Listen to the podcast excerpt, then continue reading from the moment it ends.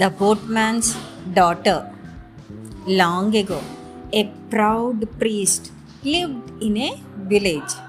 He boasted a lot about his intelligence. One day, he went to boatman and said, Take me in your boat to the nearby village. Then boatman said, Sir, I am not well today.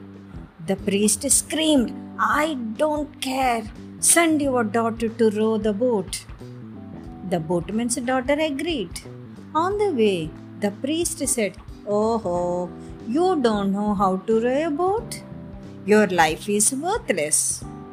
When the daughter asked him for the fare of the boat, the priest refused to pay. Now, the daughter got very upset. She took the boat in deep waters and rocked it. The priest fell in the water and began to drown, started screaming, Help! Help! Please, girl, help me. I'll give you whatever you want. I'll pay it. She said, Oh, priest, you know so much. You are intelligent. Don't know how to swim.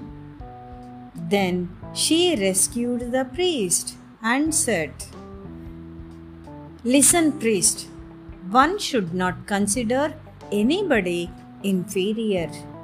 The priest learned his life lesson.